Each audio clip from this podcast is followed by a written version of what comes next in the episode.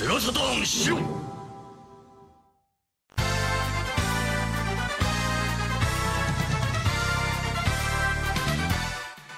What's up, everybody? Hello, hello. Welcome to the Shiro Show. Welcome to the Shiro Show. It's Friday.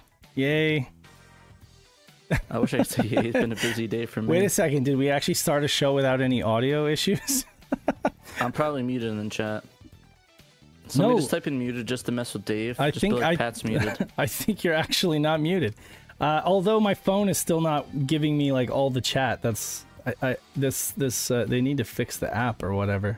Phone sucks. Phone suck. Phone app sucks. Somebody type something and I'll let you know if I see it. Um, how's it I going? see it. Uh, so you're you're tired. I'm tired. Yay, we're tired. Well, you know, it's th- this weekend's been very, uh, oh hey night. very. yeah, uh, this week's been very crazy. Um, excited for it to end, but yeah, it's been non-stop actiony. I, I I know. I was writing up an article too uh, this morning, so we were both writing up articles frantically, and I needed to get one. I needed to get it up on Retro RGB and on our site, and um and I was looking at like I thought that the the BT the Saturn BT adapter was supposed to release in July, and then when I read uh, Dan's article again, and I was like, I did a double take. I was like, oh wait, late June. Damn it! I really need to get this this article out right away. You know, so otherwise it would kind of be pointless. So yeah, I was like doing that this morning and taking care of the kids, and yeah, it's been it's been quite a day. I'm glad. So I'm sorry, but Daddy's busy trying to write up articles for a website. Well, it's okay because I got him uh, Tears of the Kingdom, so he's been he's set. You know, he's just He's been, it he's up. just been zoning out. Yeah, into that. Yeah, like he he got he got so far in Breath of the Wild, and then he just kind of quit. And uh, it was like he got he needed to beat what is it Rudania or whatever, and then he needed to you know beat all the Ganons. And I said, look, if you if you beat Breath of the Wild, then I will buy you Tears of the Kingdom. I was gonna you buy. Breath of the Wild? Yeah, like the next day, like all of a sudden, that was like all it took, you know. like and it then took. did you buy Breath of the Wild? yeah, yesterday. Tears of the Kingdom. Sorry. Sorry, I bought I brought Tears of the Kingdom yesterday. I, truth is, I was gonna get it anyway. Uh, I just was kind of waiting because I don't have any time to play it right now, so I didn't I want to just ya. get it and have it sitting on the shelf. But yeah, no. Uh, he finished it. He finished Breath of the Wild like immediately, and yeah, I kept my word. I got him Breath of the, or I got him Tears of the Kingdom, and now he's stoked. So, uh, and also yeah, uh, Wednesday was their last day of school, so yay for the kids being home and having to do daddy daycare and stuff. But uh, we've got some guests. Nice. We've got some guests in, in the chat with us, which we should mention. We uh, do have guests, do we? we got our boy Derek A Team, he uh, Mr. Dreamcast. he's he's Dreamcast Forever. I don't know. He has That's like right. 12 different names. he's my Dreamcast guy. Mr. Mr. Derek. Happy to be here on with my good old Shiro buddies. Thanks for having me. And you brought a We also have friend. a spe- yeah, from Did bring a friend. guest- from the uh, from our sister site, the Dreamcast Junkyard. We got Lewis. Nice. How's it going, Lewis? How's it going, Hey, Lewis? hey guys, yeah, um, it's 11 o'clock here, if that's any Yes. consolation to you guys being tired. You know, So, I'm it's a gonna little troop bit. it out. it- it- Excuse- we yeah, have- we- yeah, we have no complaints now. it just made me feel a little Dang, better. you know? Dedication. Yeah, no, I, I I always really appreciate folks from the UK uh, joining us in the stream. It's uh, we really appreciate the the love, but I also appreciate the dedication of staying up that long. You know, like every once in a while the Sega guys join us, and I'm like, yeah, feel free, you know, come on and we'll chat. But uh, I feel sorry for them because they have to stay up quite late. Uh, it's a pleasure. I love what you do here at Shiro, so yeah, happy we to be here. we love what you guys do at the Dreamcast Junkyard. Um, exactly. I We're swear, all like- hardcore Dreamcaster Junkyard podcast fans. yes, I don't what- absolutely. I don't know what the terminology is. A Dreamhead. Uh, Dream Podhead. Yeah, I don't know how two. I don't know how the folks do it when they cover like every Sega platform because it's like we we just go hard on Saturn and I always say like if if I wasn't doing this I'd probably be uh trying to write articles for the Dreamcast Junkyard or or what you know because we love the we love the Dreamcast almost almost as much as the Saturn but it, I don't know it's really Speak close. Speak for yourself, Dave. Speak for That, I will speak I don't for think I myself. ever told Lewis about. I don't think I ever told Lewis about the idea of why we start. Why I started the. Why I messaged you about it. because you said that they were already somebody was already doing a really good Dreamcast uh, podcast, yeah, so I was there like, wasn't I just want to do what the Dreamcast Junkyard does because I like them a lot. Yeah. and I was like, I don't think they're gonna let me on their podcast, so I'll just start my own.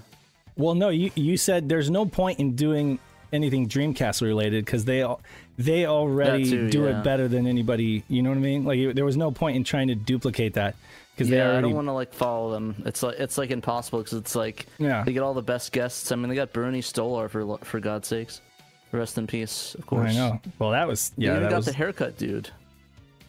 but anyway, thank you, thank you for joining us from the UK. Uh, we Yes, appreciate it, and thanks Derek for everything. You know, over the years, I, I Derek's been with us fr- since the beginning, just kind of like hanging out in the chats in the Discord, and like before he was he before he started like doing all these projects, right? And then uh, you just kind of he just kind of slipped into it. One thing led to another, and now like, how many games have you worked on now? It's a lot.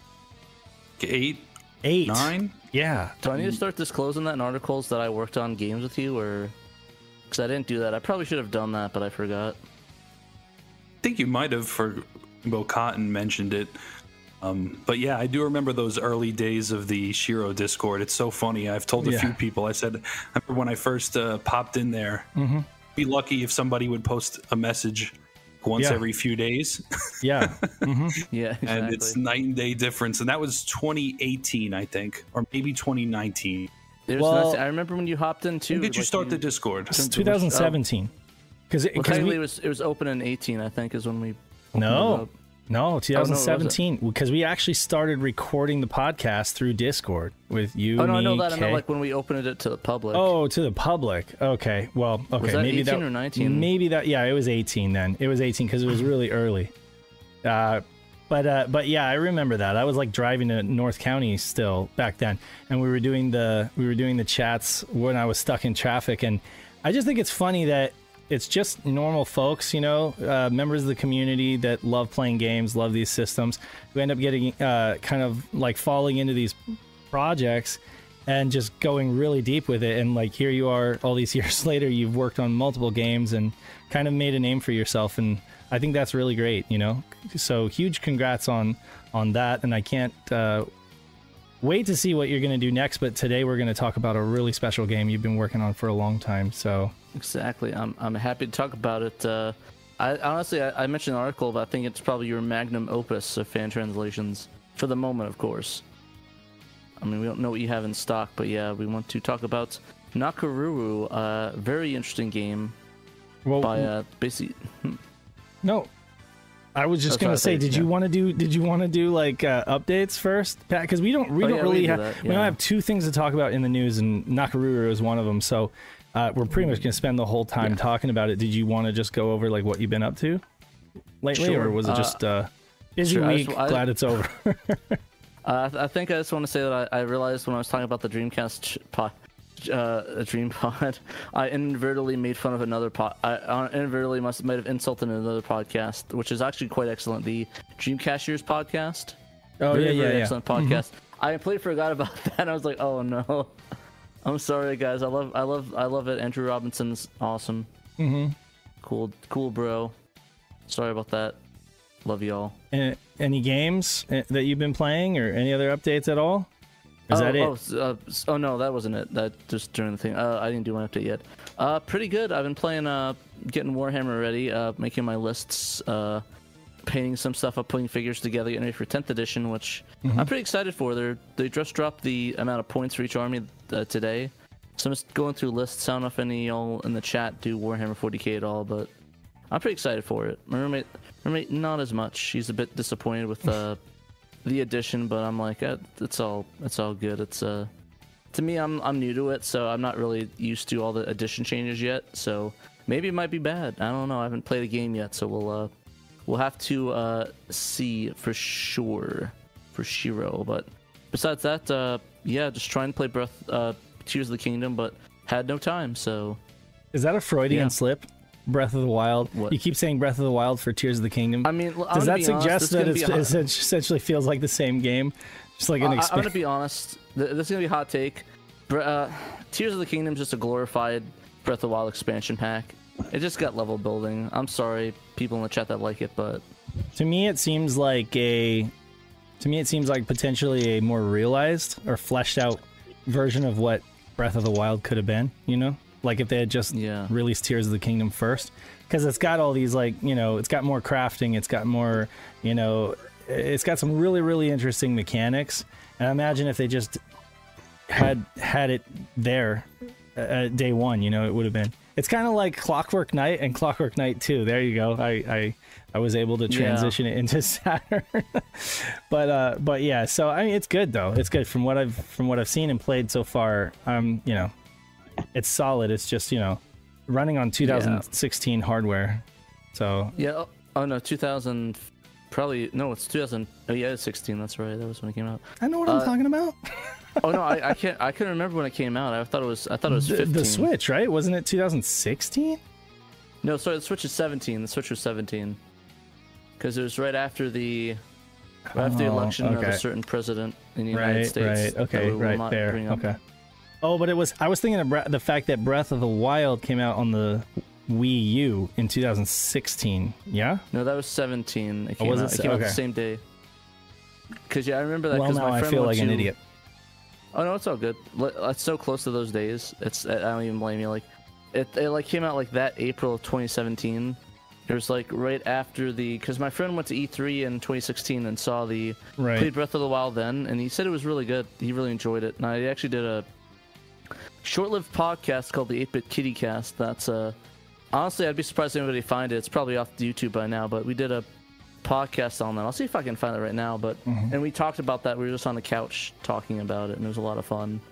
Uh, Yeah. But yeah, it was. A, he really enjoyed it, uh, and I think uh, I think it was. Yeah, I can't even look it up. I'm just getting a bunch of. I like the 8-bit kitty cast. I'm just getting a bunch of uh, a bunch of um, ah, crap. Uh, like, oh no, I found it.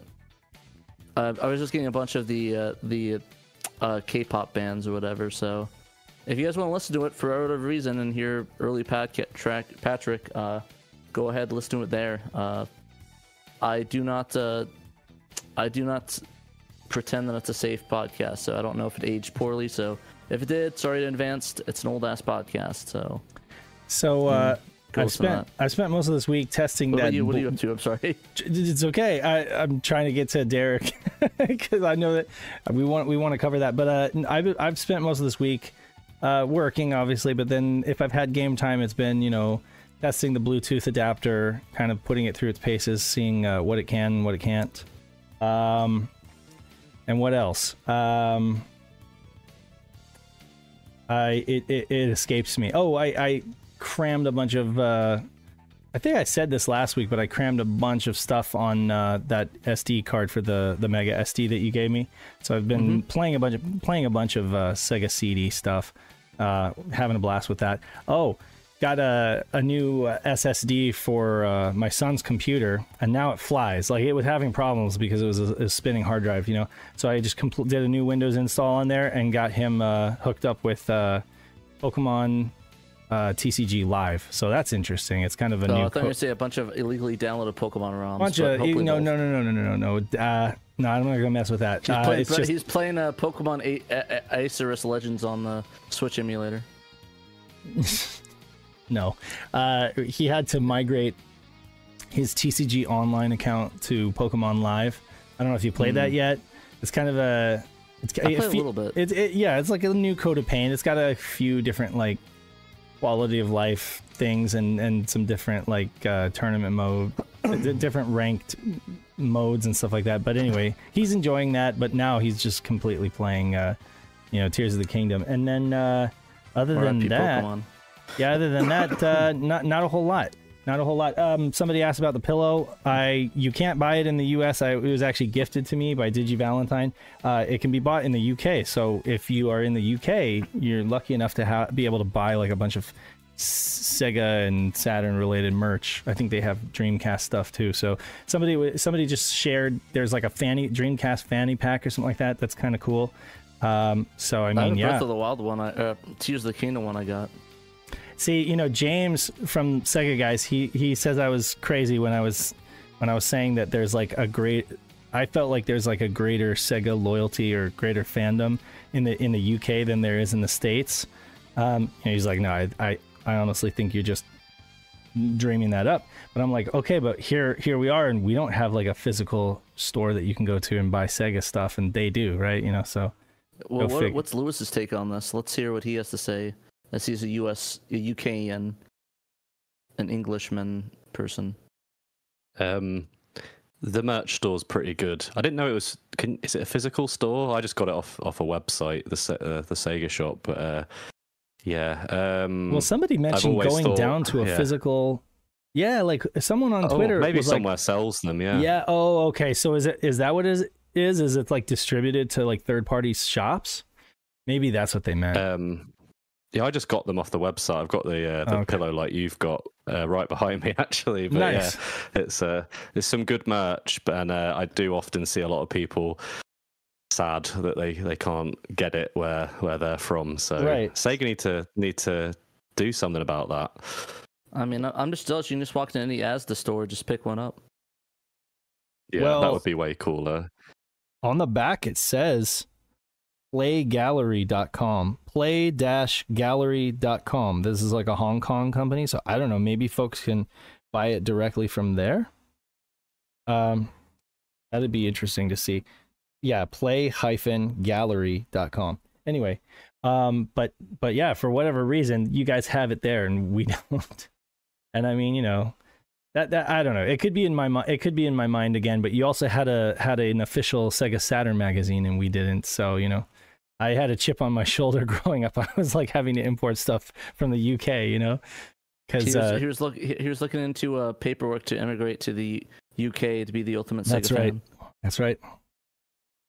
He was he was like a practicing transfer British student. accent. Exactly. It's like uh it's like Persona Five except better. And by better I mean good. But anyways, no, I'm just joking. I love Persona. But uh yeah, no, that I'm really jealous that they have cool stuff like that in the store and like cool cons. Like Yeah, I actually really want to go to Play Manchester because I I saw like all these cool videos of it and looks pretty sick. I mean, I guess we have PRGE too, but you know, it's not as Sega E. I can't meet the junkyard at PRGE, so that's my only gripe. Well, I mean, I guess I could meet Brian from the. Yeah, no, I can meet Brian there, so I guess technically, yeah, I guess technically at PRGE I can technically meet people from the from the Dreamcast junkyard. So uh, I guess y- yes, I can. Oh man, I need a VPN or something like that. This site won't uh will not load. Like not available in your area. I really need to buy. I really need to get one. I need to. I, I need to. I want to go to certain sites that I can't access in other countries. Yeah. So Well, you can do like a do like a open source VPN with your router. Like just I make like a thought of that. freebie. You can't. Well, a lot of routers allow it. You know, it's a couple more hoops you have to jump through, but you don't technically need to pay for a VPN. Um, okay, so I mean, I guess you know we'll get right into the news. We can pull up the browser here and we can uh, talk about click on this article. I don't know. There's this guy here. Who is he? Patrick Traino co-wrote this article about. He's probably a not A fun fan person, and not transmit. kind person. So there's this game. Never heard of him personally. He sounds like a doucher to me. What is up with this image right here? Her friend, like H- Hokute. I mean, so Derek, uh, I mean, you probably looked up that character and you probably saw the other fan art of it, or the other official art of that character, and you can see why I use that image and not that one. this this uh this texture is right from the game, by the way. I was wondering where you got it. I I got it off another article. Basically, I, I looked up uh, what's that character's name. I should probably pull up the article. Uh, Though Uh, the the girl. yeah, I looked up her image on the thing, and it was a very not safe for work image that was popping up on the Sega page. Japan. Yep. Gosh, Yeah, and I she's a little like- girl. I- I- Is it is it the one where she's got a sword? Is that the one you're thinking of? Yeah, with her. Yeah, that has a, a pretty short dress. Yeah. That one. And Well, she's like Lewis, the one seven, from the game- That, that that's from the game. Yeah, it's uh the game is incredibly tame, but for some reason they were like, Right. this is the detail we need. Yeah, in those particular sections. yeah so I, I was hella but i was like because i was like looking at that and i saw i can't put this on the website so i uh, i was like yeah forget yeah i just used the other one it looks kind of awkward but i mean it's better than that one that's on the website that i don't want Yeah. cached to our website ever so yeah It's funny. So Pat has let's- no problem making inappropriate jokes on live TV, but but he uh, doesn't want to publish that to our website. I'm just giving you a Also, hard I just time. want to. I just want to point out that that Hokate in the future's ripped, man. Like, Oh, check out that dude. Dude, he's shredded. He's like he, he's at, he got like an eight pack. yeah. So uh, some babies. where should we begin? Where do we start, Derek? Uh, how, Where do we well, uh, Let me ask you this: How did you even? How did this even start? Like, what was the Why impetus? is the question? Obviously, you love Dreamcast and you love uh, Japanese Dreamcast games, but like, why this Yeah, one? they're all right. um, so I just finished. Is it a Rainbow Cotton, which uh, Danthrax, who's on here, uh, worked on for editing and, and subtitle timing for the FMVs, um, and at himself actually did the subtitling of the FMVs.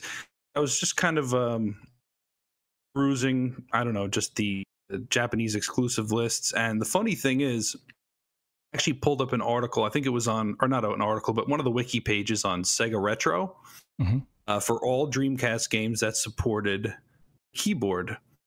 And having done those two Evangelion games, I thought, like, I wonder if there's any other fun board games on Dreamcast that could be be like a quick little project. I saw this one. I saw that it was a visual novel that was more or less related to Samurai Spirits, Samurai Showdown, and I got to thinking, you know, I love visual novels personally. Um, Policenauts, the uh, game from which I take my avatar everywhere, um, probably my favorite game ever. And I love the format. And I thought, you know, there are no English language visual novels on the Dreamcast. Obviously, the Western gaming public didn't have an appetite for them back then. And on That's top of funny. that, nobody's done a patch either.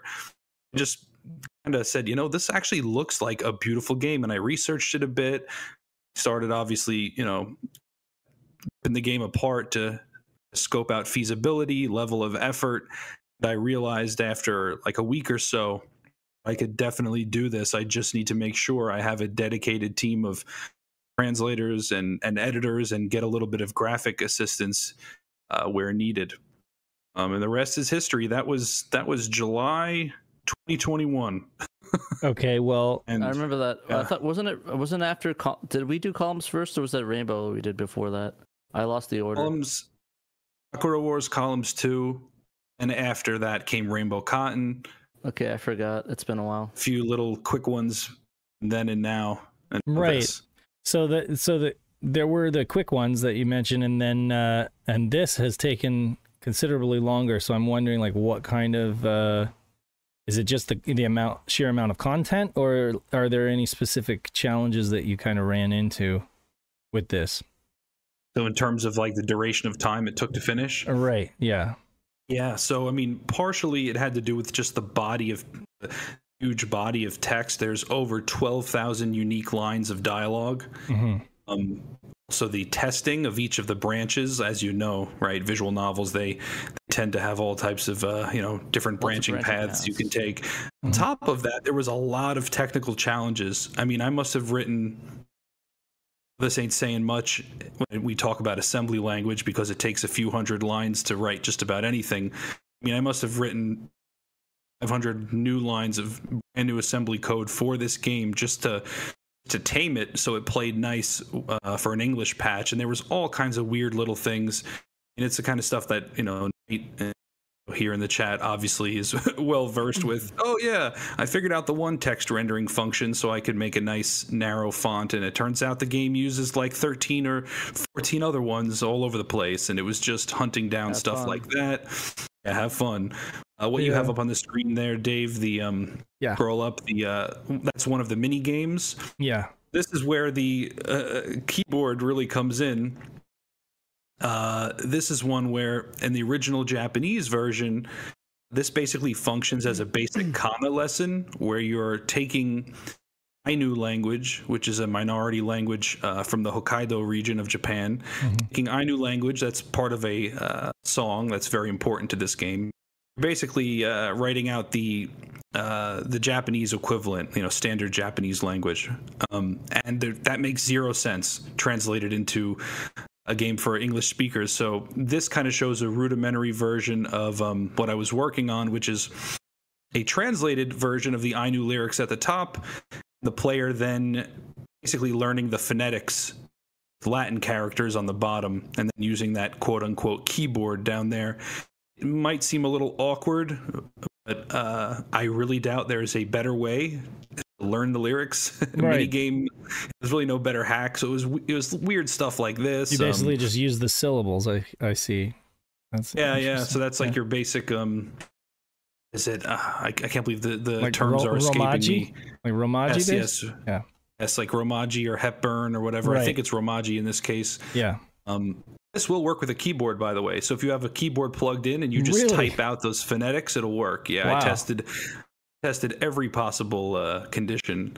And Dave, there was also just a lot of graphics work. So there's um, Right. a lot of menus. Um, nothing was in English except the press start button message on the title screen. Well, at that was an easy give. Little Huh. That- win on that. Start button. It's like, well, at least that's one less thing I have to translate. yeah, no, I was, and I was happy I was able to match the font too. I said if I can't find the font they used for that English text, I'll have to find one that's close. But I found it like five minutes, so I was able to kind of match at least what the original designers intended for the little bit of English that was in there. And then what you have up on the screen here too, Dave, the the VMU mini games, not even games, they're applications, they're clock applications. Um, reverse engineering the text coding scheme for these that I could uh, make them in English. Uh, that was another one. There's four of them. Essentially, once you've got the, uh, you progress through the game past certain points, you unlock these. Um, you get to download them to your VMU, and it's just a little clock app, and and there's messages from your character like, "Hey there, uh, my name is Nakoruru. You you don't have to call me Miss Nakoruru. Don't need to be so formal. Just stupid little like throwaway Call me, lines. call me, call me Naki-san. Yeah, call me Naki-chan. Oh. Yeah, but my my uh one of my things that I I think it's cool that you could use that for like a total of five minutes and your VMU dies. Oh yeah. I bought a sleeve of what are they? The CRC 2032s. Oh Yeah. god. I also have a rechargeable. I have two rechargeable VMUs that I totally forgot about, so I ended up using those. Um, and then the last piece, I'd say that probably took some time. What you have up here, Dave, the bonus disc, which Yeah. people thought this was something that came with the original retail release. I didn't. What I did was I took the Dream Passport web browser, um, and I I modified not just like the page that it renders, but I did a little, little assembly hacking on that too to kind of make it better for like a standalone little package. Essentially, it'll offer up a few things. One of them is a fully unlocked save. It's not unlocked in the sense that the story is now uh, completed and you can't start a new game. But what it does allow is uh, is the user to or the player rather to browse all of the extra content. When you start up the game, and you'll see this later, you go to extras. There's, there's actually messages from the voice actors. It's really cool. There's a, a art galleries. There's a music jukebox, and then of course those VMU applications. Those are also locked away extras. So on the bonus disc is music from the game you can listen to, a couple songs, um, and also the OVA episode here. So it was planned to be like a whole series, kind of lined up with the game. It got canceled after the first episode, but this one episode has uh, lived on, and uh, you can play it on real Dreamcast hardware. So one of those I hacks I had to do. Ed? Oh, sorry. I was say I can imagine that. Uh, I imagine with the, uh, the state SNK was around that time. I can see why uh, it didn't go off the ground floor from past episode one. Yeah, and frankly, it's not great. It's pretty cool, and the fact that you can pop it in, you know, pop in the disc or load it on your ODE on real hardware and watch it is pretty cool. And I was going to say uh, one of the little hacks was um, disabling the screensaver Dream Passport because if you were to actually watch this after like five minutes, the screensaver kicks in because it's the 90s, and of course we must preserve posting on all of our precious displays. Oh, so finding that function was a pain in pain in the ass. Well, uh, that's awesome though. I mean, that's that's crazy. So you you feel like it you feel like it's uh completely finished. There's nothing that you're there's not a single thing that you haven't found. Oh, it's not. It's, so okay. hilariously, the day after I released it, I, I put this in the README on GitHub. I was like, if you find a typo, even though Lewis and I played this game through like four times each, if Right. you find a typo, submit you know submit it as an, an issue to the Mhm. repo. And somebody did, and it's such a stupid one. We were missing the letter J in the word enjoy. It's Oh, just no. Just oi. Noi, which is appropriate. There's also one thing that's still broken. Um, I want to like advertise it, but if you click on the GitHub link, Right. I mean, I'm I just also don't want people to play this, not read the, the read me and go, you know, why is this broken? If you click on the GitHub link, there's a section called uh, known issues.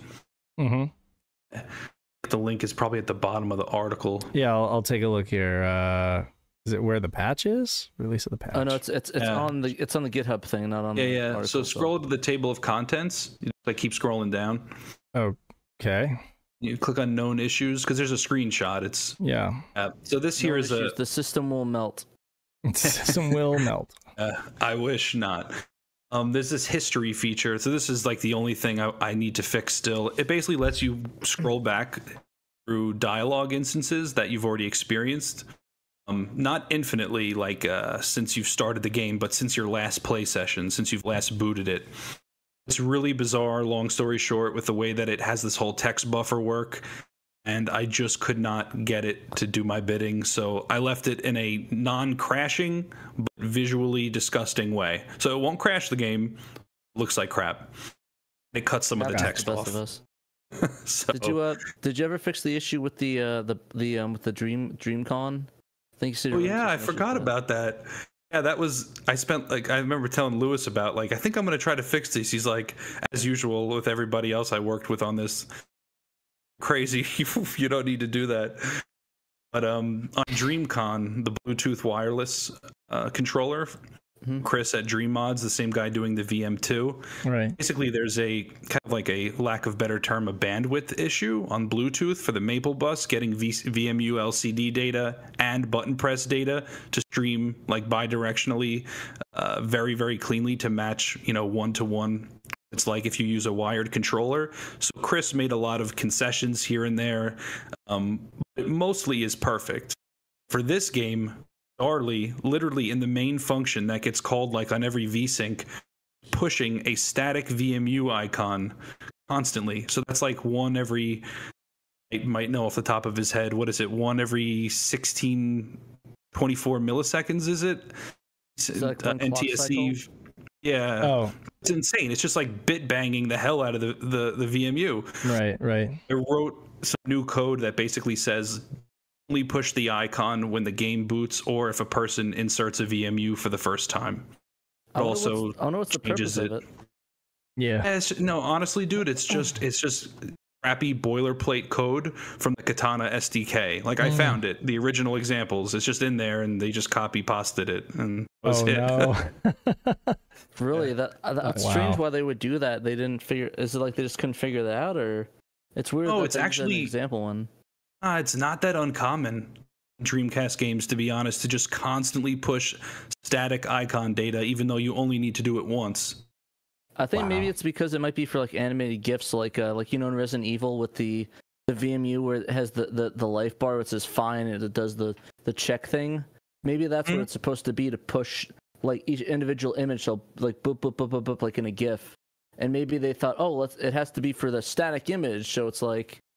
It's like you know what? Let's just do it for an example for a GIF, and they just thought, oh, let's do it for static image because we don't know how to do it without it. So maybe that's why they did that. yeah, like maybe Sort they're of. yeah. Could just be an, Uh, a, an example of them using the boilerplate code and being like, "Well, this works, so let's not And change to, it and to be fair, why would it not work? Did they say because one just day black." there will be a boutique retro gaming product that will be Right. funny with Yeah. This? yeah, no, I, I don't think they anticipate somebody making a friggin' Bluetooth controller out of it, out of their system, and having to Yeah. deal with that information push. So, Mhm. like I said, it's, that's probably exactly why they didn't care. It's like, well, it's it's sta- up to standard and it works. No one's gonna do anything that needs this. Okay, bye. Uh, Right. Derek, you, you got to tell him about the font man. Do Or it. just just like in, I mean, any decent patch obviously should have nice font, and you should not be dealing with like wide boy shift JIS that's going Right. to take up you know, tons of tons of uh, space. Originally, when I started the project, I hadn't really figured that part out, but um, no, Vincent NL, who did the Rent a Hero patch, or at least led that team, Right. kind of showed me some methods for finding code, uh, like narrowing down in RAM where things like those tile width parameters are stored hmm uh, for this particular game, and uh, I ended up being able to modify all the assembly to basically, you know, give us a nice, nice half width font. It was a big, big deal, like internally in the project, because I only started developing these types of patches in the last, like, what, two, three years. So I've not been doing this for. that, I think, right? No, 2020. Yeah, that's when you started. Because I remember we did the the taxi. No, the Evo Yeah. one was the first one. Then he did yeah, yeah. the taxi. It's like a lot I too. don't know, and, and when I started this project, I think I've come a long way. But yeah, Lewis, like Lewis is saying, it was a big deal. like when I finally showed them screenshots of it working, it was like, holy shit. oh my god! You don't want to release something that you take this long on. That's such a beautiful game that deserves, you know, it deserves polish. You don't want to Mhm. see it have like a subpar font, 22 pixels wide. That's insane. Yeah. A little bit. Yeah, so Tiles. is, this is this technically the first Dreamcast Junkyard sponsored pod uh, patch or? I mean, definitely the first Dreamcast Junkyard associated one, I think, Lewis, right? I guess, yeah, yeah. Um, yeah, First of many. I, um, Hopefully. I mean, Really? Derek has his own like section on our site anyway because he's Right. had that many articles written about him. So There you go. yeah, It's called it's called the Derek Collection. It's just Derek. he's doing a thumbs up, and it's just like a Derek approved articles. There you go. So you Yeah. had uh, Marshall Wong and Duralumin doing the uh, the doing the translation for you. Yep. So Marshall um, put out an open call for Japanese to English translators. Marshall was the first one who answered, and I was pretty upfront with these guys. I said, "This is going to take a long time, and you know, I, I really don't want to see, anybody hop on just to hop off like a few months later." Right. He really showed a lot of resolve. Um, as his name suggests, he's, he's Chinese, Chinese Canadian, but his uh, his wife and uh, children were both Japanese born and spoke Japanese. He had lived there for a number of years, so he was really proficient. And then Duralumin came on. He's actually professional translator, lives in Japan, and translates. Uh, has done a lot of fan translations of manga. Um, and he he's tremendous. Like the the script like really took on new life. I'm sure you'd agree, Lewis, with with Dora went on. yeah. Um, he he just kind of spotted things that, like maybe we had kind of a good translation, and then he'd come in and go, actually, it's I'd say it like this, and we'd all be like, oh my god, how did we ever have it another way? you know. Yeah, he he, he was uh, he's so um, just detailed with like the, the, the minute details. I say, um, Nice. just yeah, he- yeah, he's you know? pretty.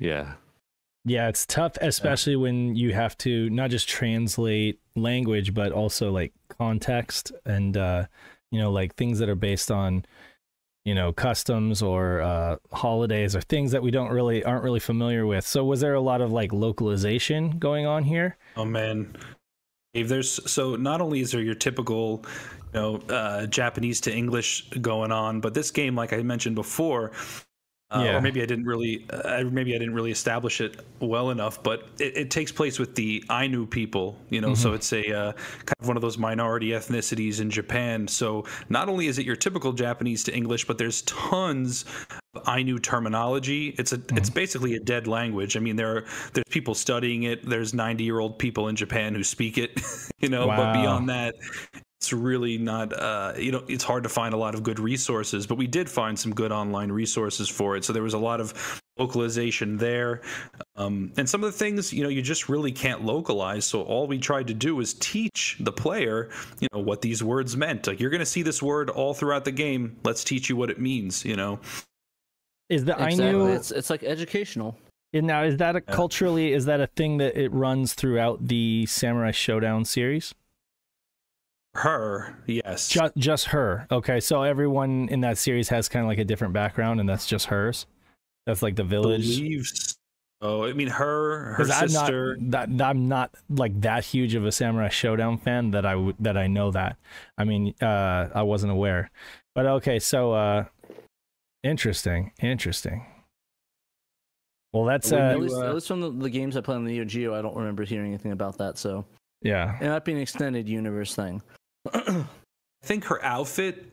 Like if you were culturally Japanese, you might recognize her outfit as being Mm. a tale from something you'd see with those people with that ethnic group. right. Okay. Other than that, I'm not sure they ever really harp on it hmm inside the actual fighting game. I'm I knew BTW. Like I don't think so. But Samurai Showdown Yeah. itself kind of leans into like Japanese antiquity, right? Like it, like older. Yeah, More- Yeah, like yeah. an old Yeah. feudal Japan style game. and- Exactly. What's So- what I found interesting about about the about researching is that it's not actually the first uh, s- uh first Neo Geo or first SNK property that has a visual novel based on it. That honor would actually go to uh, King of Fighters Kyo on the PS1. Hmm. And I I guess saw that SNK in your article. I had no idea. That's crazy. And it got a Spanish translation. exactly in 2013. I didn't even know anything about that, and you know it's it it's like maybe we need to get some of that. Let's get get some translations going. But but yeah, it's just fascinating. Like just researching and more, and it's like that. Uh, Nakoruru sadly was actually the last one they released like an actual story based like expand the universe uh visual novel style game. Afterwards, it's released the SNK dating games on the DS, where it's like you're dating all like the the fighting characters from King of Fighters and stuff. So it was a bit of a sadness. In this game, actually, it's really unique, and I really think it's really cool that they have that. But it's kind of sad they just got rid of that concept because they kind of expanded a little bit upon the the Kyo fighting game, but the Kyo uh, visual novel. But that one was more like a a fighting game almost. This one's straight visual novel and just talking, which I think is kind of interesting. So Right. It's definitely very different from Samurai Showdown, the game, right? Like, as far as um, you know, it's not exactly like action packed. It's very kind of slow and uh, thoughtful, I suppose. Um, but yeah, um, and a lot, not a lot, a lot of people know about this game. Really, it's, it, it, it, I suppose, it's translations like like the one we've done that kind of introduce people to the existence of something like this. We had so many people who are like, "What? Like they made a game about all about Nakoruru?" So it's it's great to that people are finding out about it because of this. Mm-hmm. exactly, and I think it's really cool that people can actually experience it too. Because I think that's one of my favorite things about Dreamcast is oh, you think you know it all. Even with Saturn, it's like you think you know everything, and it's like you find something you don't have no idea. It's like what is this, and why is it so amazing? It's like how have I missed out on all these years? it's true. That's true. There's a Very lot true. of lot of games who, that just kind of fly really really low under the radar unless unless you happen to speak a little bit of Japanese and you've kind of delved into them.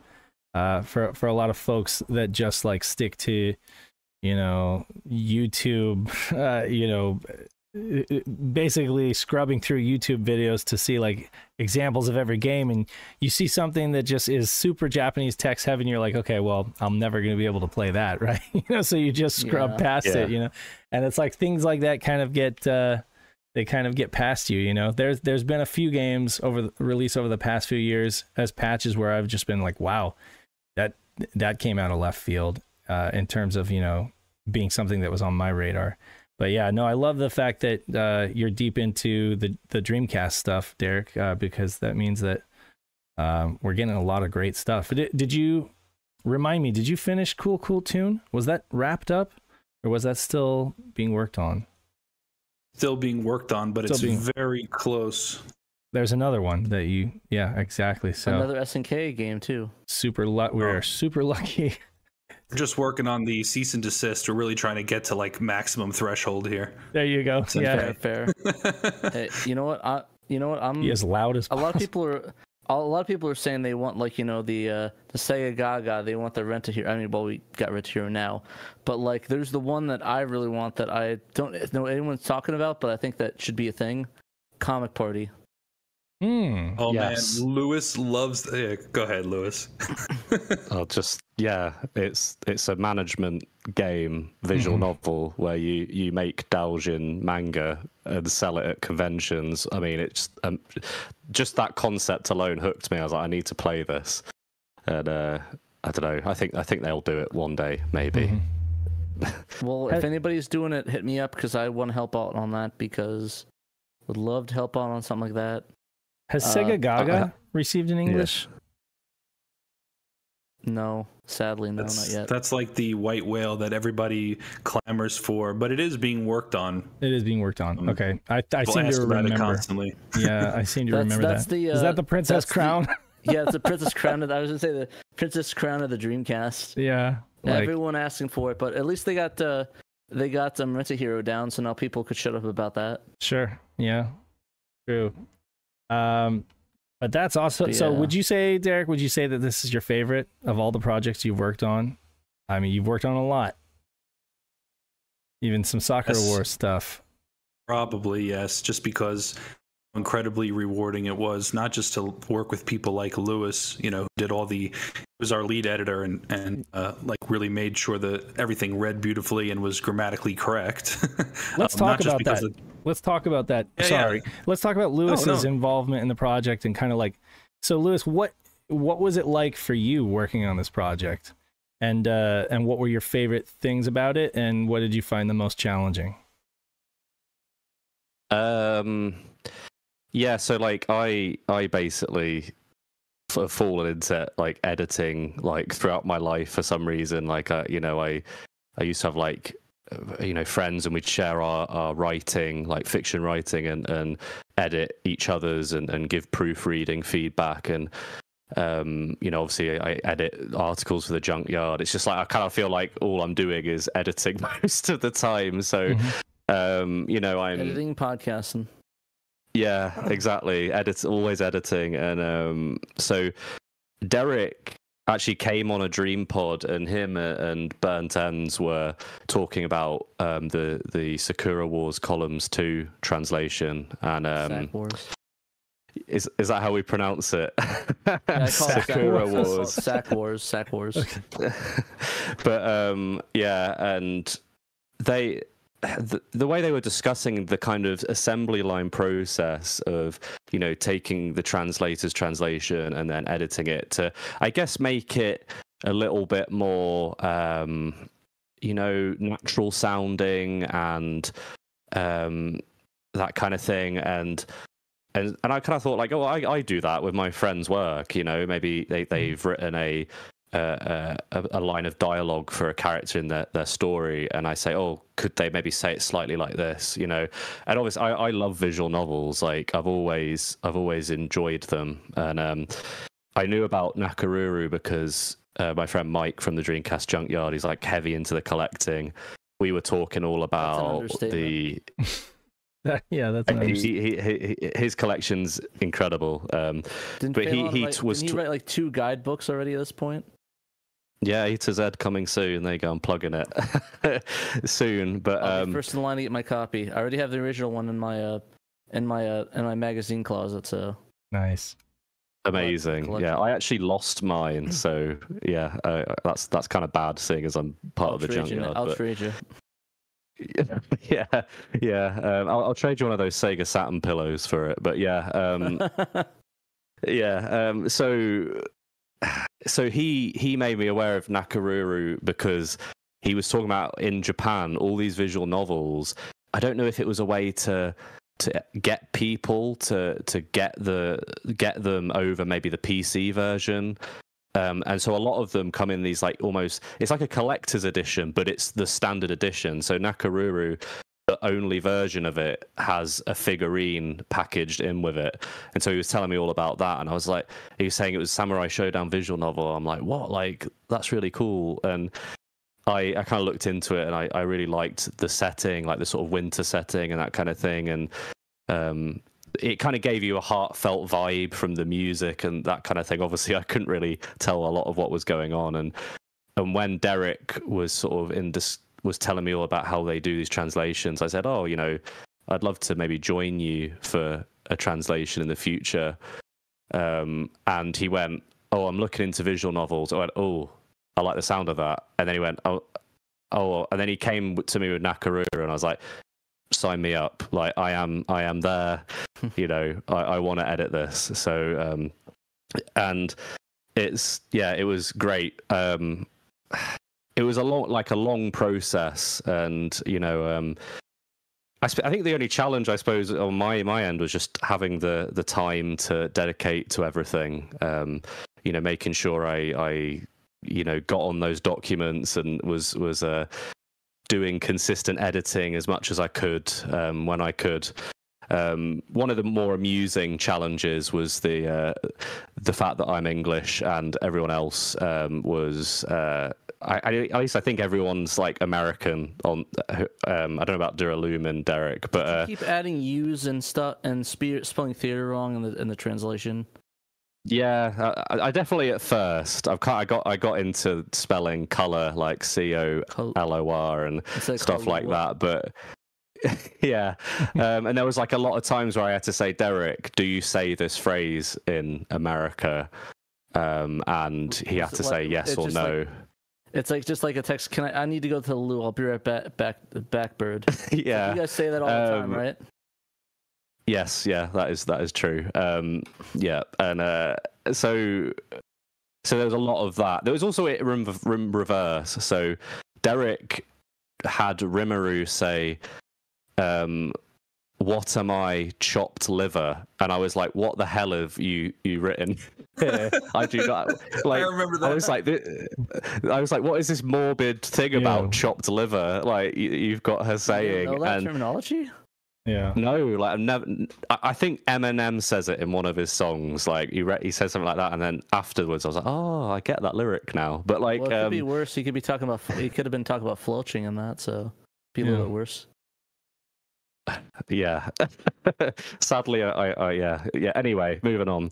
Um, yeah. So, so um, yeah. Um, Derek, um, yeah, Derek explained to me what what uh, chop what am I chop liver made min means, and Mhm. now I understand. But um, there was lo- loads of those back and forths, and "W- is this a Britishism that you've inserted here? It's like, oh no, sorry, I just To be assume British people. ism. That sound, sound like that sounds like something Derek would say. What am I, chop liver?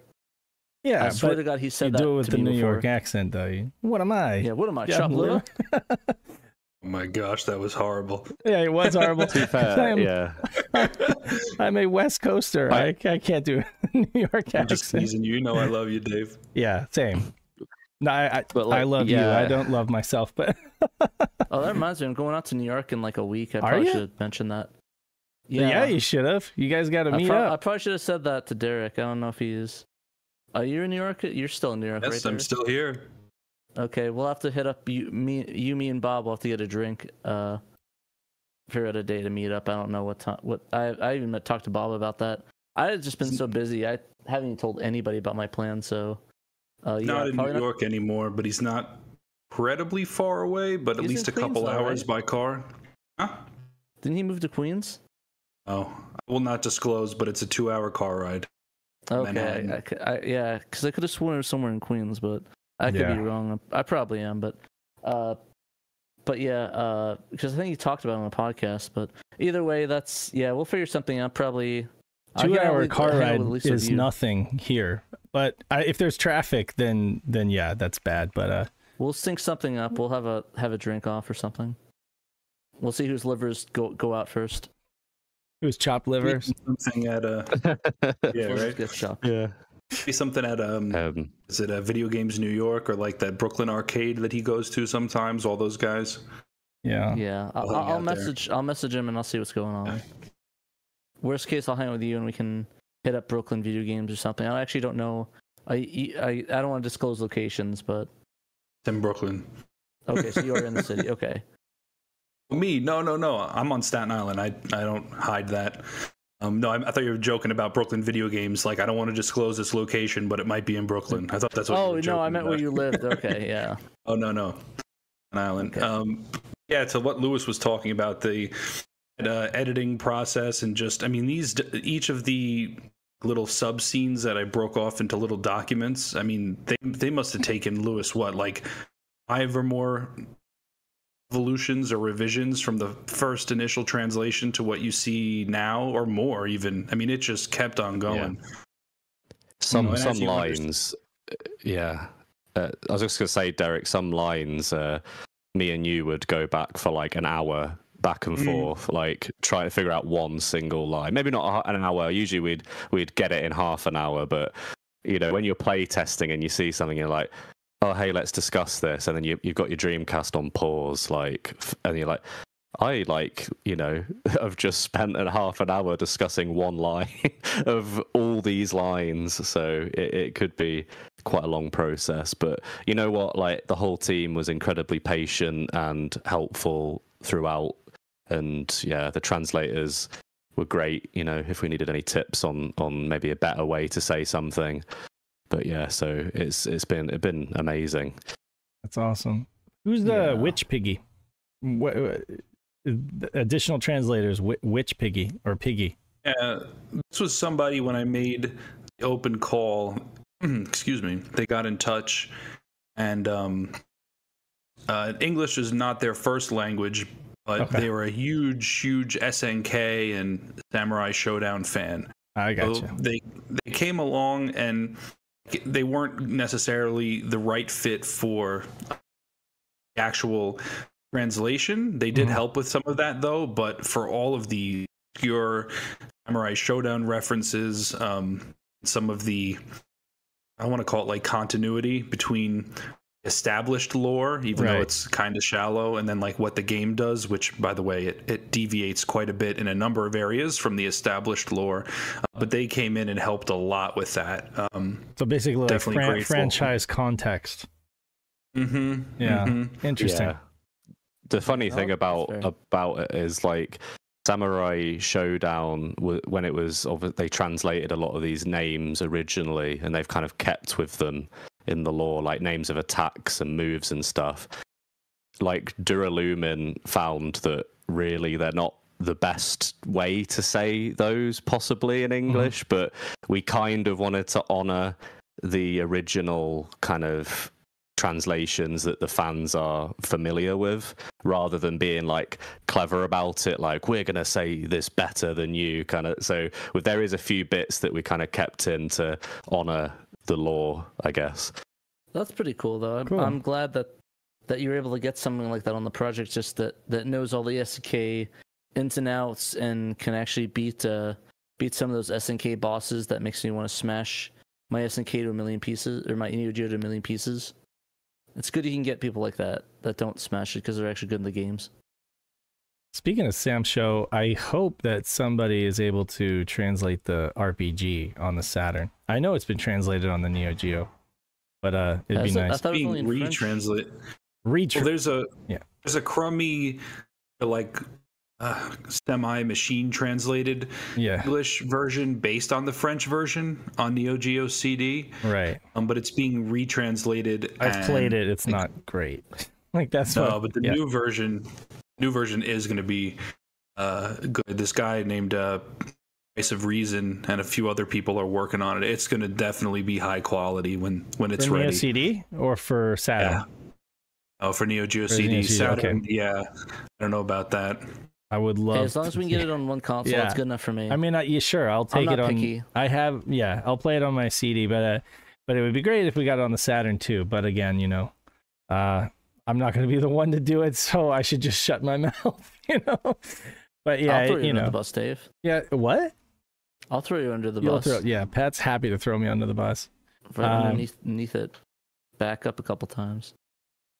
Well, that's Don't forget awesome. too, by the way, Danthrax, who's on here. You see his name listed under I- like graphic assistance. That's right. He- Yeah. So The Eng- the VMU icon that you see when you actually play, yeah. um, it just has little Nakaru's little anime girl cutesy face, and then it had name name written, her name written in Japanese. He he did the uh, the little stylized text to put it in English. You don't see it there. You It's like when you're that. actually Okay. playing the game, you'll see it.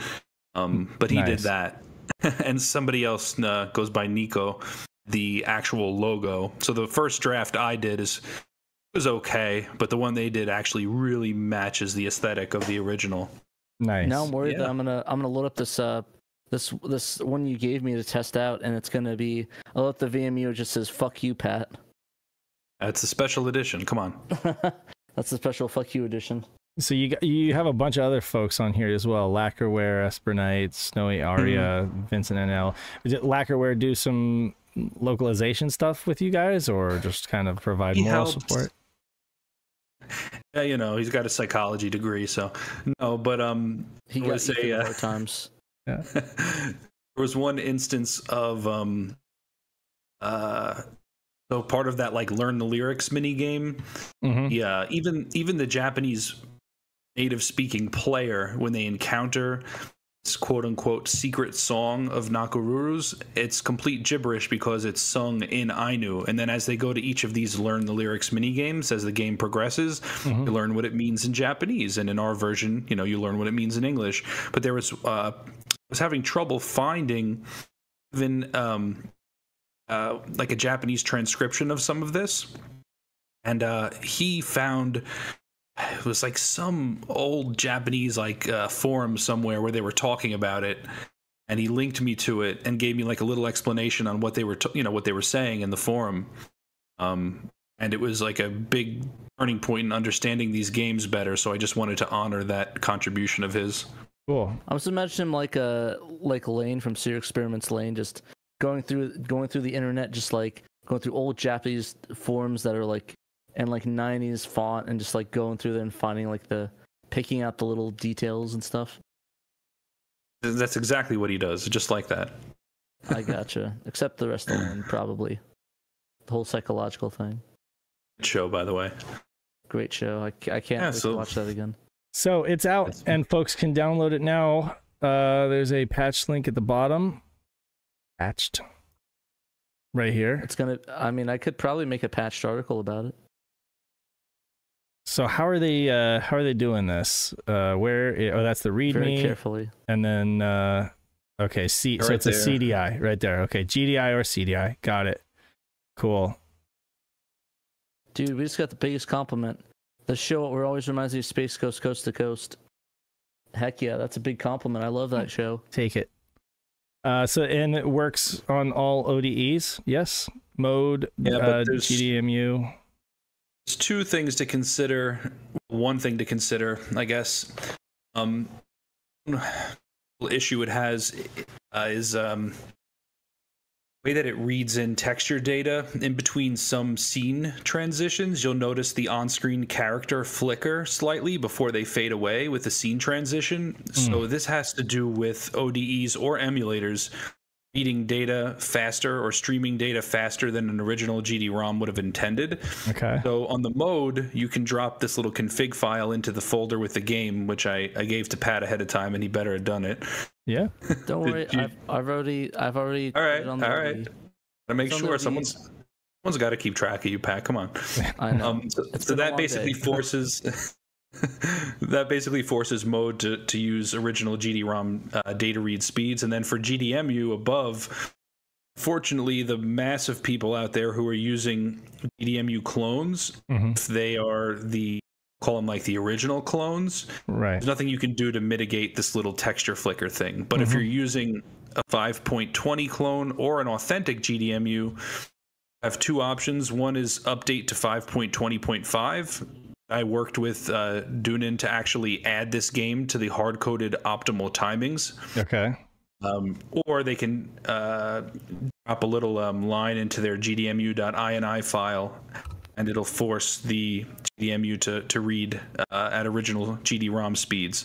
Again, that's only if you're using 5.20 clone or an authentic GDMU do you have that option. And USB GD-ROM doesn't need any of that. It just works perfectly. And it also doesn't matter if you're using a, a burn disk, it'll also work perfectly. So Hmm. the only things to consider. Okay. Set So forget it, right? with the mode though, doesn't the mode doesn't the mode have a menu option where you can read at the regular speed, or or you can go fast? Like, d Am I misremembering that, Derek? No, no, you're correct. You're correct. So the thing with that is, if you globally set um, GD GD-ROM seek time emulation, are going to affect the performance of Atomiswave conversions, and you're also not going to get the added benefit of faster loading times. So, considering most mode users are going to just try to as much performance as they can in terms of load times, this will localize these settings to just the game itself. And I, I see. One of these also is not available in the global settings. I forget which of these two flags. I figured this out like two years ago. I don't remember now. I think one of these you can't actually set in the UI menu. Okay, so just to clarify, if I was okay with the flicker, the game would benefit from from increased loading speed, but it would have the flicker. Yeah, but the load times, there's really none to speak of anyway. So I wouldn't even, if I was using a mode, I would 100% drop You- this config file in 100%. And so essentially, you can have everything else on quick load speed globally, and then this one Correct. game will be affected, is what you're saying. Okay, all right. Um, you could, so yeah, sounds good. And then uh, again, I guess the USB GD-ROM folks win because they don't have any issues. But do you have one of those? I guess you do, right? Because Yeah. you were testing it out. Yeah, That's- And that little photo is of, Oh, it's, yeah. uh, that's Um, from my kitchen table. the entire collection right there. Nice. Ooh. Uh, this is why I shamelessly ask for donations now. I never did before, but Now he does. oh, my There serial number. Someone's gonna register. oh. Someone's gonna register. I'm just kidding. It's already registered. It's already there registered. you go. Uh oh, Yeah. getting banned. In bed. But so yeah, I totally uh, did not realize I that's forgot that config file and had to re-add it while I was when Dave was talking. That totally did not happen. right. Right. Totally did not happen. Go, Patrick. We'll just pretend that uh, he had it all along. Uh, well, we I had uh, I was a smart man. we are kind of running up on time for the show, and Pat's going to do a stream in the, in the second hour. I guess we can't call it the second hour though because we went over four o'clock. So uh, I will talk the briefly second about 15 minutes or so. I mean, I'm not sure how. I mean, I imagine it's going to be us talking about the config and playing a little bit of the game. I'm not sure how much you want to show off on the thing because we want people to play it. So so we did get uh, uh, Pat. Have you gotten yours yet? Uh, your, I your haven't. beat- I checked the the, mail and I BT? thought Okay. I thought it was. I thought I got it, and it actually was a a crit a birthday card uh, for my friend's dad. okay then. Well, Yeah, I thought it was like I opened it up and it was like, oh, it's like from some birthday card Like, from this oh. company. well, yeah, I was, I was, I was like Amazon gift card. I don't want that. Pat's is on the way, but uh, so we did have I did have a chance to test this out over the week. Uh, this uh, humble bazooka Saturn BT, and folks that are familiar with the BT line of products will know that they they typically come in like this 3D printed enclosure. It's basically like filament. Uh, what is it called? Fused filament. Um, and I- and it's it, they've been fine. You know, they work great. But this new um, this new really rugged, uh, basically injection molded enclosure provides a really snug fit, so it doesn't put any kind of it mitigates any stress on the connector or the solder joints on the Saturn control ports. That's something that some folks are concerned about. Um, the whole Yeah, thing is I'm like not much of very. snug. I don't really. I don't like the snug fits to be honest, but you know. I, I Look, if prefer it- it. if I prefer tight, it to you know. something that's like this. But that's the thing is, it's not. It's not so snug that it's like a death grip. Like I just pulled it out, no problem, one hand. And what? Um, no, I, I'm I'm really good at doing that. Okay, so, and I mean, you know, I, I walked right into that, but uh, so, but uh, so it's fine. Like it, it's it's the build quality is great. Um, of course, it's based on Blue Retro, which has been worked on for a long time and constantly receives updates. So, I mean, that that's awesome. That's part of the reason why it basic from a latency perspective, it basically feels like using a 2.4 gigahertz wireless controller. Like it is just as fast. I wouldn't say I don't know if I would say it's faster, but it like whereas Bluetooth controllers, Bluetooth receivers used to underperform compared to 2.4 gigahertz, this feels like using a Switch Pro controller on the Switch, you know? And again, it, it actually feels like that in terms of connectivity uh, and pairing as well, because you basically put it in your Saturn, fire up your Saturn, and as as soon as you press the home button on whatever modern Bluetooth controller you happen to be using with it, it just picks it up, you know, and it's just like paired.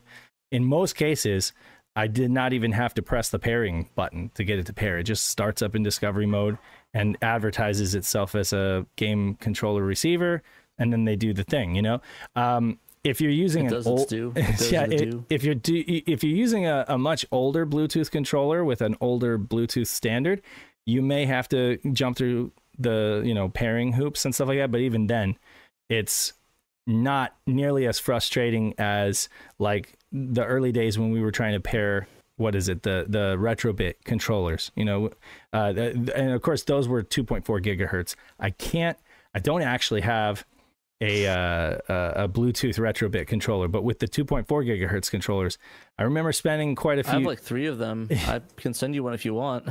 Send me one so I can stack it up against this. But I mean, from I'm already aware uh, because other folks have done latency tests on those that they're con- you know that they kind of are not as fast. This this is super fast for Bluetooth, you know.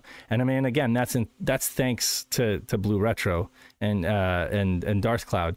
Um, what I will say is this. Um, so let's see. I I I uh, I use it with a couple different controllers. The one that I like to use the most is the controller that's newest to me, and that's the the Zen Pro because it's got the Hall sensors in it and it's got really good connectivity. It works great on the Switch. This this controller is essentially built for Switch, but it also supports X input. It supports Android and it also supports uh, direct input. Um, so I use it for Switch gaming all the time, and it's above and beyond. It's much better than the Switch Pro controller, in my opinion. But that is my opinion. It, uh, a lot of folks really like the feel of the Switch Pro controller, but again, that uses like traditional volume sensors, and they do wear out over time. They are subject to uh, drift, stick drift, or whatever. You gonna make a sexual joke about that? That No, anyway? Uh, okay, but you're thinking about it, aren't you? You're like, let's I'm see how. thinking about drifting away from you. okay, You know, just like bye. Okay, all other. Way. Other way, drifting away that way. Yeah, Uh, drifting apart. so I did a video. I, I sat down and um, well, so Knight suggested I really need to you know do back to back comparisons between this and the uh, 3D control pad, the original 3D control pad, and I did. I didn't. I didn't put that into a like a long video or anything like that, but I did play NiGHTS with the 3D control pad and with this back to back, and there is absolutely no uh, I can't like sugarcoat it or anything like that. There really this thing is matchless. The 3D analog control pad is matchless, and and I think that the the most obvious reason for that is because it has very very proprietary hardware inside. It's got a CPU that, uh, like I've said before, uses an algorithm and uh, it interprets input in a very specific way. You can read controller inputs from this thing, but without that CPU, you're really not gonna be able to get a one to one. So, you know, something like the something like the uh, wireless Zen controller does a really really good job. It has it still has the magnetic Hall sensors for the sticks. There's no contact. It's not subject to stick drift. But again, um, it, it I don't know exactly know how it's implementing the analog. It feels it feels amazing. It feels great for what it is, but it is not one to one with the 3D control analog control pad. This thing is so just still still no uh, dedicated replacement for speed running on nights. no, no, no, no. It- y- y- if you're gonna play competitively, you gotta go wide. Well, first of all, you just gotta go wired because we all know no matter how fast it is, there's still some latency. Whereas with Yeah. wired, there's no latency. So if you're doing anything competitive, speed runs or uh, score attacks, you. I, I wouldn't recommend anybody uh, do wireless, but if you're just trying to have fun, if you're just playing, I mean, like, if you're just having fun with NiGHTS or you're having fun with racing games or almost any other game genre where you don't really need Twitch gameplay, this uh, works amazing. Even on Croc, for example, Croc is not a game where I, I mean the the analog control worked amazing. There is a caveat, and I um, like I mean I I have to say this, you know, is that while I was playing NiGHTS, I did notice intermittent dropout, and by dropout oh, I, I that's not good. that's not good. Um, so I'm talking about two and a half feet. Two and a half. I'm sitting here on the couch and my Saturn's right there, right? So two and a half feet, maybe three feet max line of sight between this and my controller, right? Nothing in the way. And this is the same controller that I use on my Switch almost daily I don't have any problem issues with it. It's a brand new controller. But playing NiGHTS, I'm doing a speed run here, or I'm doing like a score attack, and you can watch it in this video. Every once in a while, I get a dropout where I just lose control and NiGHTS goes flying into the ceiling or he goes flying into the floor. Basically, whatever direction you were pressing before it drops out, right? And uh, and it picks up after like a half second or a, a between a half second to a second of dropout, right? And then and then it's back and you're controlling and it feels great, right? But um, that intermittent dropout kind of hampers any kind of competitive gameplay that you could be doing. You know, like I I missed a few I missed a few uh uh, a few rings or a few links that I needed, you know, during during that run, and you'll see it in the video. It happens to me, and I wasn't even expecting it, but there it happens, and it's and I made sure that it wasn't just the controller. Like so I I tested the Joy Cons, I tested uh, PS3 controller, so I tested a couple different controllers to make, and I was able to uh, replicate the the the dropout but it's random. You know, it's not like I can do it on command, but it just happens randomly every once in a while. So I'm hoping it's something that they can look at. I um I haven't had or experienced any dropout on the digital side. This is only on the analog side of things.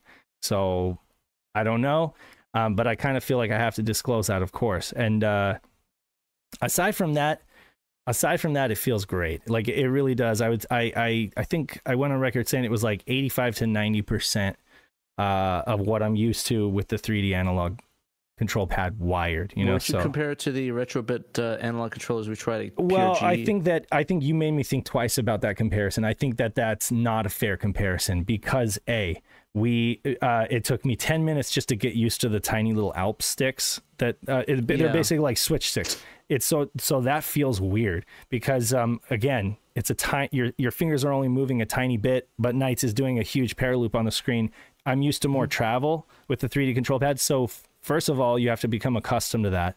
And then second of all it was on a very bad pound cable. Like they, they were using like a, a really cheap I, I don't think it was a pound cable but it was something like that. You know it was something like a cheap hdmi solution uh, plugged Yeah. into a cheap android tablet right that they had on the floor there.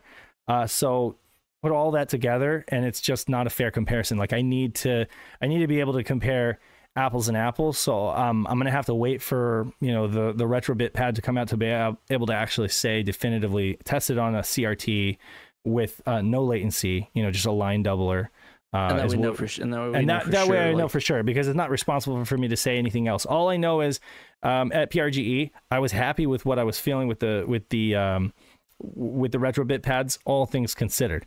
But again, like we knew that we knew that they're they're using the Alps, uh, you know, volume sensor sticks, which I'm not a big fan of. I've had to replace my own in in the Switch. You know, I've had to replace at least one of those sticks, um, or at least do like the recalibration. You know that you do in the um, and uh, and uh, it, you know that Knight Knight made a good uh, a good point here. We're not even positive that um, it is analog yet. Analog in so much as it's actually true analog and not just um, you know taking digital, uh, you know basically using the analog sticks and just having like a bunch of digital input, right? So I Yeah. mean, as far as this receiver goes though and um, my analog controller it feels great like uh, like moving nights around feels great it's just that i can't get his movement as tight i can't get it as tight and as accurate as i can with the 3d control pad and again i think that just really comes down to how proprietary the 3d control pad is now that said um, based on work from gaming and jinkos uh, and again, uh, shouts to Derek for providing this video. But based on work from Gaming and Genkos, which we've talked about over the past couple years, and then uh, Humble Bazooka has plans to bring to market uh, a receiver, or sorry, a transmitter for the 3D control pad. Um, Mhm. Now, now with that, I wonder, like, so with that, you do have the bespoke hardware, you do have the CPU in here. If it's able to grab that and out and you know send it to the to the receiver in a way that um, preserves all of the information, you know, then really all you'd be dealing with is a bit of latency, you know, but you'd have uh, that, you know, what did he call it? Uh, like complicated curve or whatever for the input. You'd have that. You'd have that proprietary input information uh, that Kenji Tsusaki was talking about with with the 3D control pad that kind of makes it so unique.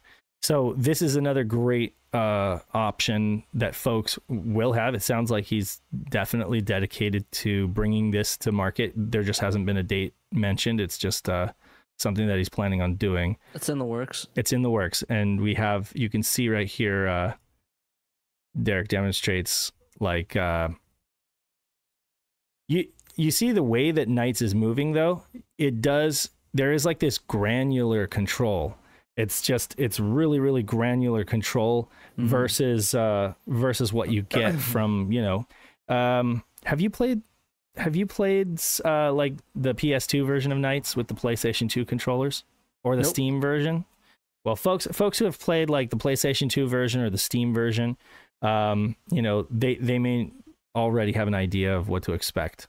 Um the windows version i know nights moves in like a square. He like moves in like a box. That's not what this is like at all. You can do proper paraloops. You can do a lot of just check out the video that i posted. You'll you'll see basically what you can expect. Um, as far as configuration goes you're using a web portal right now. It's really easy to do uh, so it's not that big. It is kind of a pain in the ass and it will be great when there's like a button combo to just switch it between uh, you know gamepad and gamepad alt. Um, but that said, this configuration also lets you switch to keyboard or mouse. So, um, and Derek provided another video uh, demonstrating how basically he's got a like an older prototype of the Saturn BT, but here he is playing Policenauts with a mouse, Bluetooth. There you go, uh, controlling uh, Policenauts with the mouse. So if you don't own a you know really proprietary uh, what is it satellite mouse or sat- Saturn mouse, Or you want to use an actual good mouse? you want to use an actual good mouse, uh, then there you go. You can you can play uh, you can play Myst with a mouse, or you can play Policenauts with a mouse. I There wonder you if go. they can get it set up for a keyboard though. That'd be kind of sweet. I mean, uh, yeah. So I mean, it uh, it supports keyboard, right? Uh, it, it it there is a setting. There is a there's a mode configuration for a keyboard. So I was thinking, like, what if you plug it into? And I'm going to test that out. I I do have a Bluetooth keyboard, and I didn't think about that, but I'm going to test that out with uh, X Band. So plug it into the number two slot, right? And then uh, put it in keyboard mode and see if that Well, works. speaking of number two, that's that's that's expand to a key number two. you you what did you say? That was a really bad joke. I was like saying You just went so fast, I exactly number two. Yeah, Okay. it was Um, a poop joke. Yeah, it was a poop joke. It was just you you spoke quickly and I, I, didn't. I, I am not bespoke. uh Stone Age Gamer will have it on sale for $39.99. I think Dan already reported on these uh on on this stuff last week, but essentially it'll go on sale uh, for $39.99 or $39.98 in uh from 8-bit mods over in the UK. Uh, and folks get this like smoke dark smoke uh color like it's like it's That's cool. it's- yeah, it is cool. It's translucent to a degree. So look at this. This picture kind of shows a little bit more like how translucent it is, but uh in the pictures that they have online, it looks a bit Oh, there it- there it seems translucent as well. Uh but again, might have the earlier injection molded they uh, might. casing like Yeah. I do. Uh well they have yeah, the 8-bit yours mod clear, clear or yours is dark? Yeah, so my, mine is a mine is a prototype that is clear and it actually has Segata on it, which I think they they did away with that just for Hmm. to be safe. Um, but Just so I don't get copyrights. but this the, the and just the picture strike. here that uh, 8-bit mods has it's quite a bit. It almost looks black, uh, which is I don't think that that's what it's going to be. It's gonna he did say that it's going to be like a smoke color. So anyway, You know um, how much black much blacker you can get? Not none more black. Get none more black. So definitely there will be firmware updates. Uh, definitely there will. The plan is to have some kind of a, a, button combination to switch between modes. Um, so that'll be great. Um, it's very low latency, lower than any project like this that I've seen. Um, I did. It is. It is essentially very, very similar to what it, what was it the the retro Rosetta, of course, because that's based Yeah, on Blue much, Retro as well. Yeah. Um, I want to see what you think though when you get it, uh, because you've already used the retro Rosetta quite a bit, right? I'm just worried it's going to be the same thing almost. Well, I mean, you know, essentially, You can fit it in your pocket though. You can't fit the Retro Rosetta in your pocket, right? Sorry, I mean, I mean, yeah, I can. y- you can. You're gonna you're gonna have a big bulge in your pocket. That's what she said. I but uh, not like I don't have one already. okay but uh but but seriously the the point of the retro rosetta the point of the retro rosetta is that you need to get you you have a header there and you could get more cables and you can make it like a multiple See, fit right in my pocket. yeah okay Well, the pocket. Go. okay um you win you win the the the argument. I know. I know. uh let's see That's here why I did it. I don't think uh I don't know. Did was there anything else that we needed to talk about about this thing? I guess uh if if, if you wanna if you want to be able to uh, use any controller, any Bluetooth controller, I should say, not not a 2.4 gigahertz, but any Bluetooth controller with Saturn um, that you might have lying around, pick up one of these for 40 bucks. Uh, do you think that's a good price? What do you think, Pat? Do you think that uh, 39.99 is a good price for this, or do you think it's a bit on the high tw- side? I would have went twenty nine ninety nine myself, but I think uh, I think with all the technology, it's probably worth the price point. So I'm right there with if you. I feel what? like twenty nine ninety nine is a more palatable price point for this. Although I will say that a portion of every sale of this goes to uh, Jacques uh, Gagnon, Darth Cloud from the Blue Retro project. So a portion of every sa- sale will actually go to that project to help you know support it uh, further development. So Yeah, that's a good and I do feel bad because like I don't know, like 'cause I know there's a lot of. Sorry, like doing the magazines and stuff. We went through all that, so maybe it, the only way to be profitable was to put it at that price point. You know? Yeah, I don't know. I, I don't really know. Inject night. I was just gonna say that injection molding was probably the biggest thing. But again, um, Yeah. So I don't want to. I don't. I don't want to dunk on price. I'm just saying that it'd probably be. let if me they look find at a way something. to get it to twenty nine ninety nine, I think that'd be a more of a more of a good price, more of a more like uh, jump on it price. to okay, me, but so here's the thing though. Injection molding, that's what I was thinking, right? But then the Neo BT was forty nine ninety nine. It was forty nine ninety nine. So fifty bucks for the Neo Geo BT, you'd and think it, it'd be cheaper because it DB15 used- is pretty easy to find. and it used the uh what's it called it used the filament fused filament like 3d printing so like this is the first one that uses injection molding so i'm not exactly sure i'm not exactly sure the why reasoning. but anyway You think the Neo Geo would be cheaper though, because you just like it's like the it's like just like connector DB15. You can find it anywhere. You could throw a stone and find a DB15 connector. So I'm not sure. yeah Maybe the end of the adapter was somehow more expensive than the Ne- the Saturn one.